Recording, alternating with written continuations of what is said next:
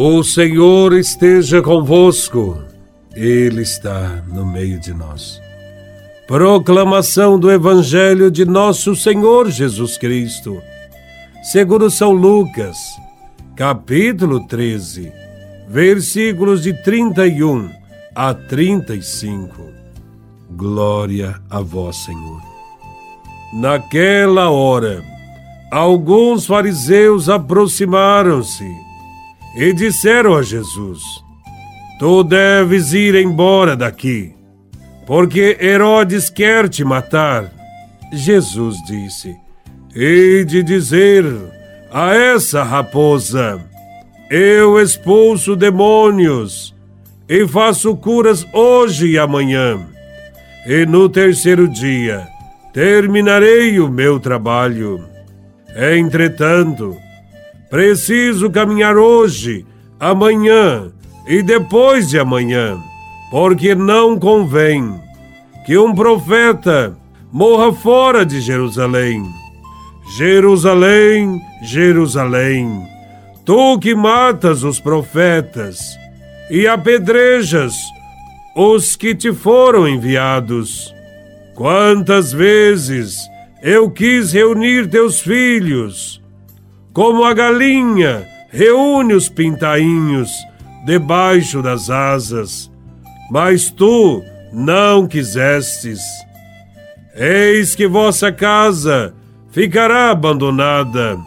Eu vos digo: não me vereis mais, até que chegue o tempo em que vós mesmos direis: Bendito aquele que vem em nome do Senhor. Palavra da salvação. Glória a vós, Senhor. Jesus atravessa cidades e povoados e firmemente caminha para Jerusalém, onde dará a sua vida. Jesus é alertado pelos fariseus sobre a ameaça da parte de Herodes que o quer ver longe e sem ação nenhuma naquele lugar. Mas Jesus não se intimida e continua a realizar a missão que liberta as pessoas.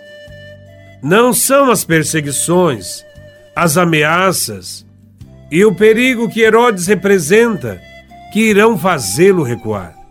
Ele tem uma missão a cumprir e não desistirá dela enquanto não tiver cumprido.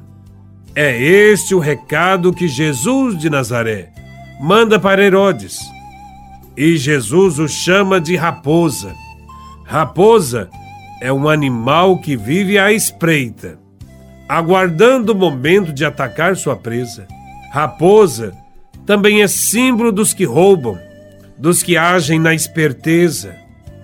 Jesus, porém, sabe que o Pai está com ele, e isto lhe basta. Ele continua firme no propósito de fazer a vontade do Pai, com a consciência de que enfrentará seus perseguidores. Jerusalém, a cidade santa, será o palco destes acontecimentos. Lá, Jesus de Nazaré morrerá e depois de três dias ressuscitará. Jerusalém é também hoje o nosso destino. É para Jerusalém celeste que todos nós caminhamos. Jesus Cristo ensinou para nós o caminho e também o jeito de caminhar para lá. Haveremos de caminhar com coragem e muita fé para atravessarmos os vales sombrios da nossa vida. Jesus não temeu os homens. Ele tinha liberdade para se afastar de Jerusalém, mas permaneceu fiel ao Pai. O mais importante é obedecer a Deus do que aos homens. Jesus cumpre sua missão até o fim, mas não esconde sua decepção com a cidade de Jerusalém, que ele quis proteger. Esta cidade respondeu com violência ao seu amor, matando os profetas. Jesus chorou diante de Jerusalém, lamentando sua rebeldia e obstinação em não aceitá-lo como Salvador.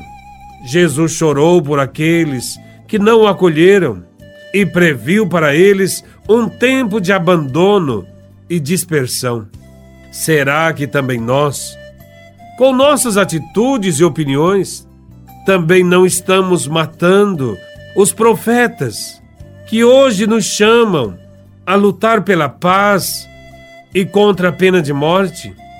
Será que nos conformamos com a violência e o desrespeito à vida? Ou pior, será que nos tornamos inimigos da cruz de Cristo, reproduzindo na sociedade o ódio, o preconceito e a intolerância?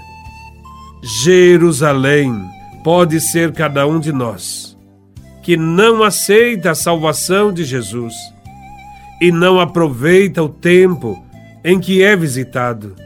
Sim, muitas vezes rejeitamos a Deus não caminhamos seguindo Sua palavra, não seguimos os seus ensinamentos de amor ao próximo e perdemos o preciosíssimo tempo que estamos vivendo neste mundo.